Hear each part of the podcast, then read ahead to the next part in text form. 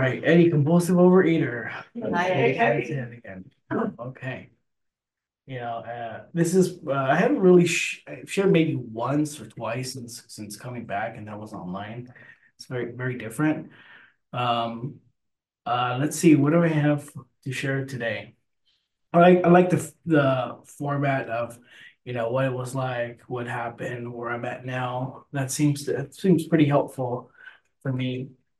Um, so first I'll just share kind of that I'm coming from the perspective of this is kind of my experience and my understanding of it. It's for anyone that's maybe new, but this is this is this is from my vantage. May not necessarily represent everyone's or may not be your experience. Um, so first I'll say that one of the one of the things I've discovered, um, let me start off with kind of where I am like right now, and that is I be I started program um probably at um 30, 32, something like that. Um, and then I had a good I had about eight, nine years and um and then I relapsed for I relapsed. I'll talk a little bit about that in the pitch. And then I'm back for now I'm back for coming on two years, two years back, two and a half years. I'm not sure. I'm not, I'm not, I don't really have the numbers. I'm just happy to be here. I'll tell you that because I know not everybody that walks out comes back. So that's where I'm at today. So what I've learned is a combination of what I've remembered kind of coming back and where I'm at now, kind of as a second layer experience away. Um, so what it what let me see, where do I start? I guess I'll begin sharing that one of the things that brought me to the program um, that I learned by being in program was that my entire life I had operated um, with uh, a few key stories, with a few stories, few stories in my head that were continuous narratives in my life. Uh, and really, there were, I, I've come to learn about those being really being resentments and holding on to those and really using those for a good deal of all of my behaviors, my actions, my decisions. And I've come to see that as um, as part of um, uh, come to see it that way. So um, compulsive overeating, I believe I've earned my seat in here. Um, I in my head, it was a kind of a childhood origin. It was like a looking backwards. I was like, well, I grew up, you know, single parent household, and the and and at a time when I think it was, uh, I mean, for a good deal of time, it was, you know, there was a lot of perceptions about families with single parents and a lot of being put out there, and that negativity kind of being pushed. I still remember the kind of media reporting and stuff like that about the low uh, low expectations for some of us uh, who come from single parent households. Um, anyhow, so I raised from single single mother. Well, my parents divorced when I was five. And in my head, that was kind of one key part of my life. My parents divorced. My dad, um, my dad took off. My mom was with my mom, and I was, you know, lucky to be with my mom. But my mom was young and was dealing with her own stuff too. So one of the things I, I learned through my mom was I, I used to blame the way she ate I used to blame that I could hear her purging in the bathroom for most of my life. I could hear her and I could see, I knew when there was the green box of slimming tea in the cabinet, what was going on. And when all of a sudden there were these random, uh, there were um, things on the refrigerator, not for me, but for her to kind of self deter. Um, and there were all any combination of you can imagine. So, you know, these were kind of in the back of my head when I kind of started as later on as I started like seeing what I was doing was a little normal um, to see it at that. So here was my mom. She was she she was um, showing me these ways. I used to have. I remember that you know she picked me up late from work. Um, I'd be at my grandma's after school. She picked me up and she probably hadn't eaten dinner. So she'd go through some drive through go through drive through, get some food. And if I wanted to get any of the food that she purchased because she was eating it pretty fast, I had to join in there get some myself. So it was either keep up or you ain't you're not getting anything. And you know, and that's not gonna happen with me. So, you know, the, these are the type of attitudes and and and and practices that that um that I observed. Um, and so I would look look backwards and blame this and and blame uh, my mom for that. And then the other half of that story, the other part of that story is blaming my dad for not being there. And that comes and that that feeds into a little bit today where, you know, I'll, I'll go by I go by Everardo, um, but people really close to me get to call me Eddie because that was a family nickname.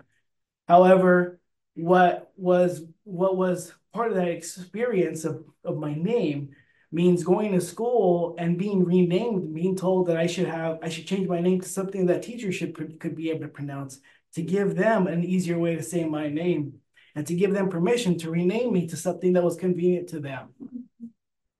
And um, and people still do that to this day, um, and and expect some sort of accommodation for my name to their mouth. And this this experience um, growing up growing up in in the community where there was not a lot of there was a, a, little bit of a mixed community, but not definitely not a lot of Spanish speaking um, uh, community, you know, closer like closer to LA. So you know, here I was with this name, and that I didn't have a strong cultural, as strong of a cultural connection as with my dad and my dad's family, and I and I and I have that connection now, fortunately but I didn't. So here I was with this name I didn't really understand. I kind of felt a little like embarrassed and and and and knowing that when the teacher was going to call attendance, so they had a substitute, knowing that they were fumbling with the name, it was probably going to be mine. And um and so I had these kind of twin things where my mom was doing the best she can, my dad wasn't there, and I was just uh, you know I was fortunate enough to have a lot of uh family around, extended family for us, extended family well, for me was particularly huge. So these these are these are kind of things that I held on to. My dad being absent, this kind of lack of cultural, uh, a certain aspect of cultural connection that I I didn't feel I had, or the, with the strength I wanted, I should say. And then with my mom struggling with her own stuff, those are the stories that that kind of stayed in my head over the years as I tried to understand and, and I tried to and I projected blame onto why I was the way I was. Um, those stories followed me through, uh, you know, a lot of part of life, you know, because I didn't do good in school, because my mom didn't didn't help me, or because I went to eleven schools, you know, when I should have probably only been to a couple. Um, all of these these different uh, experiences are things I held on to as to um, my food and reasons to explain. Um, and I say this because those are stories that I've come to realize are stories.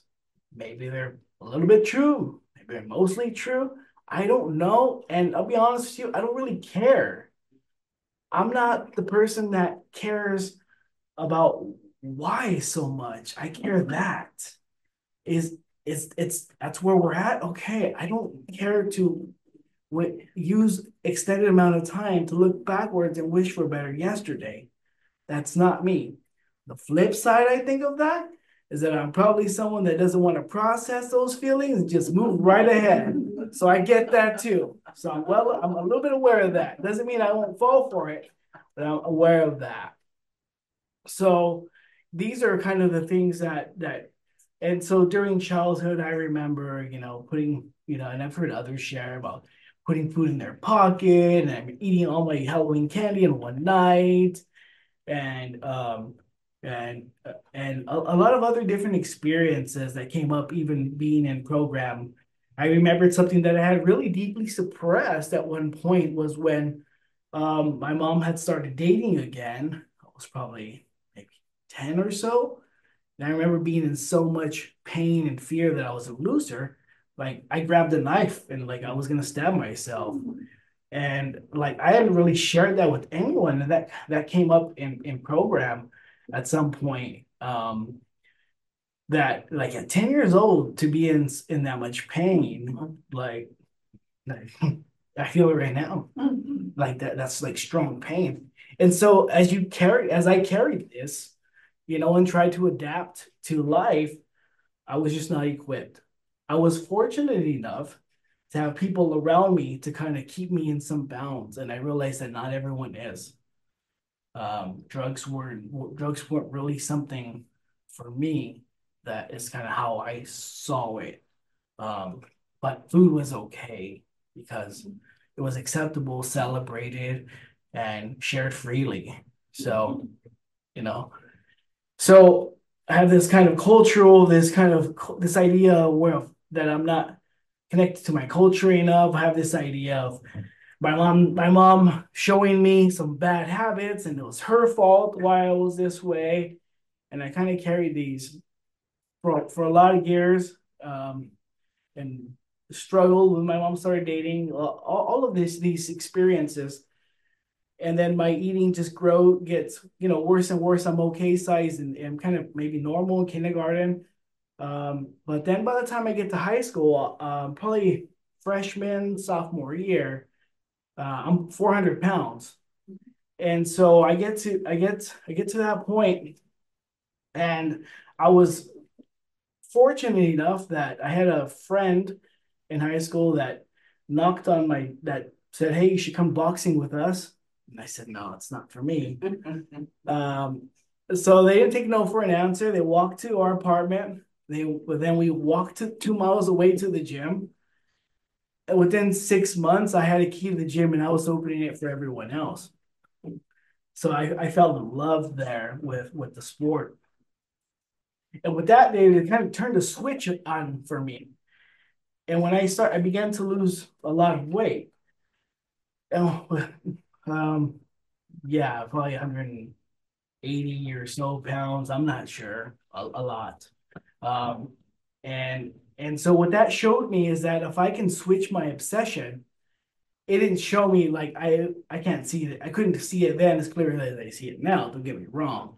But what I feel like I learned was that I could I could control, I could channel this energy, there, and then and there's something that I can do about it. So it showed me that there was there was now a way to toggle this my weight and manage and self manage Whereas up to that point, there was no real exercise in my life to to to do that. Um, so that kind of flip flipped the switch to a little bit of exercise, exercise bulimia and um, really obsessing about sport and continuing to obsess about weight and appearance and stuff. Uh, so you know, to this day, I you know, I know there's a few of us, maybe more. I, I don't like mirrors. I don't like looking at them. I feel like I have PTSD with mirrors. Um, and so uh, I will avoid them. But so I discovered boxing. Uh, that really that that changed my life. Um, there was, and what I learned was that if I push myself in exercise, I, I can control things. So I, I did that. Um, I was given that that experience, and from there I learned also um, so I learned I could take it in my hands now. Now the, here was the control. This was the exercise. And then I took that and I felt like, okay, well, I wanted to go to school, but I didn't have any money. So so so the military was a natural option for me, and this was for a lot of the other men in my family. Okay, let's let's do that. And I felt like, well, the other good thing is that four years of managing my weight will teach me something because I'm not going to get kicked out for being put on the fat boy program. So I wouldn't let myself do that. I would I would do something else before I let that happen. And so I had that experience. I, so in that experience was uh was thinking that I was gonna um you know learn to manage. Let me just it'll give me practice right after high school. And really that just gave me more more for this disease to develop further.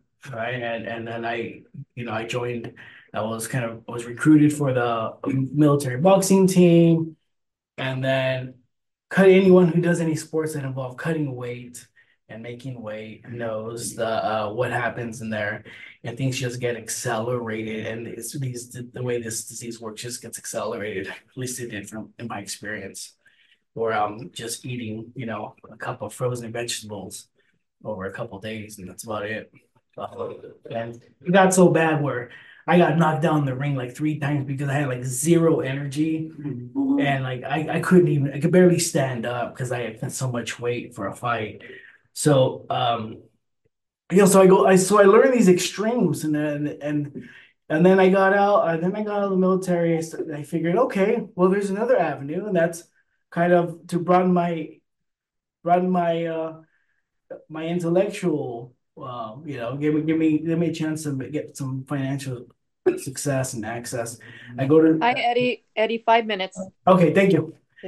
So I go to school and thinking, okay, well, school's gonna help me and you know, and get to where I want to be, and that gives me that um financial security, right? So I'm saying, here's I coming with uh, some gaps in my emotional security and all these other types of security, and then I'm thinking trying to solve seeking financial security and, and going to school to get a job. Right, all of these are steps seeking different forms of security that I would latch on to, feeling like it was gonna be the solution, right? If I can mix these things up and I could just eat in this way, um, things will be how I want it. Meanwhile, you know, I can't stand how I look. It's either I can't stand how I look, I can't stand in front of the mirror, I can't stand shopping. Um, all of these things, um, you know, are, are in my life.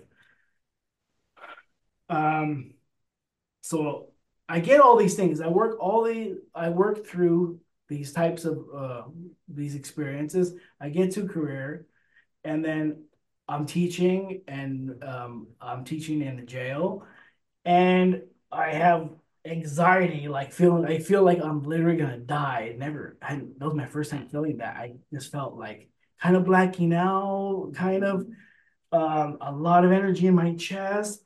I didn't know what was going on. I had to stop the class, get the get the custody staff to send everyone to their their rooms. I didn't know what was happening, and at that point, that's when um, I knew I needed to do something, and so I reached out to a therapist. Um, and and uh, to shorten it, that therapist is one of the persons who recommended I come to OA, and she recommended I come to OA. It took me a little bit to to come. Um, it took me a little bit to find some some some strong meetings. I started at a I started at the meeting I guess I needed to start at, and I think that's how I go. But at the time, I felt oh this is weak. Some this is weird. This is all weird. You're saying weird things, and I just and I don't believe it. And you're and you're fake, Oh. and like and and um you know here I am like prickly and people want to hug and I don't want to hug. You know I, I just want to come in for recovery and go home. Just give me my distribution my allocation of recovery and I'll go be on my way. We don't need to be friends. Um we don't need to exchange phone numbers. I'm good. You know and that was really kind of how how it started but I had to stick around long enough. After all of this I had to stick around long enough and and and to start to see more. So, you know, I was fortunate enough to over time move different meetings, move different cities as I moved and moved and finally found Skibby. I was for, I was fortunate that uh uh someone came up and said, Hey, I'll work with you. Um and and and just really walked me through the steps, did um all my steps, went through those things and learned a lot through all through going through the steps, my inventory and whatnot. Um, so anyhow, I'll kind of jump to then I get over the course of the eight years, uh, tremendous blessings. Uh, eight nine years, I got these tremendous blessings, right, in work and in life and relationships and in a marriage and all these things. And I think I have one more accomplishment and I have one more major accomplishment that I need to get, right? It's one thing that's defining. And so I get into that because um because I was gonna and and what happened was then I started to slowly give away my program. Slowly, I don't need this meeting. I need to finish some writing. Slowly, I need to do this. And then um, by the end, I'm like, okay, I rationalized, I'll just focus on this and I'll come back. And that's kind of that's what at the end took me out before, for a few years. And I and I say a few years because I think I'll count one year as like a prayer year. I, for one year, about I was praying to come back. yeah, so I, I don't know if I'm counting that or how that fits. Yeah, that's prayer years. But I, you know, that's that's my counting system. So you know, it took me about a year of prayer just to get back, knowing it was just knowing my weight had jumped up, and I put on probably about, and I, you know, I still got it on uh, 70 pounds or so in those few years. Um, and and uh, again, I'm still, I still feel lucky to be here. Um, absolutely lucky to be here because I I know, you know, and and and I seen I've seen what what happens in in these rooms, and I've seen that after stepping out, how much better a day in here is with program than a day out there is without program. And that is just tremendous for me. Is that, you got a minute? Okay. So I am back now. Uh, again, I, I mentioned it. So now I'm working with another sponsor and um, I feel I feel good. I'm not where I want to be. I have lots of lots of self obsession still, especially about appearance, weight, all that all that other stuff. Um, I will say this. I will say this. Um, that um, yeah, I I don't know what I was gonna say, but I'm just grateful. yeah, something. I guess no, it don't matter. It doesn't matter. Um, but yeah, I I'm just glad to be here. I know that now to work the tools. I know the distinction between myself and the disease. I know that we're all here for the same purpose. And I know that um, there's no other place to go. There's no other achievement out there. Um, and I don't see that recovery as any sort of type of achievement. I, to me, it's more like, am I in it or am I not? Not have I not do I have it or do I not? Am I in it or am I not? Um, and, and that's kind of where I'm at today. So, thank you. Thanks.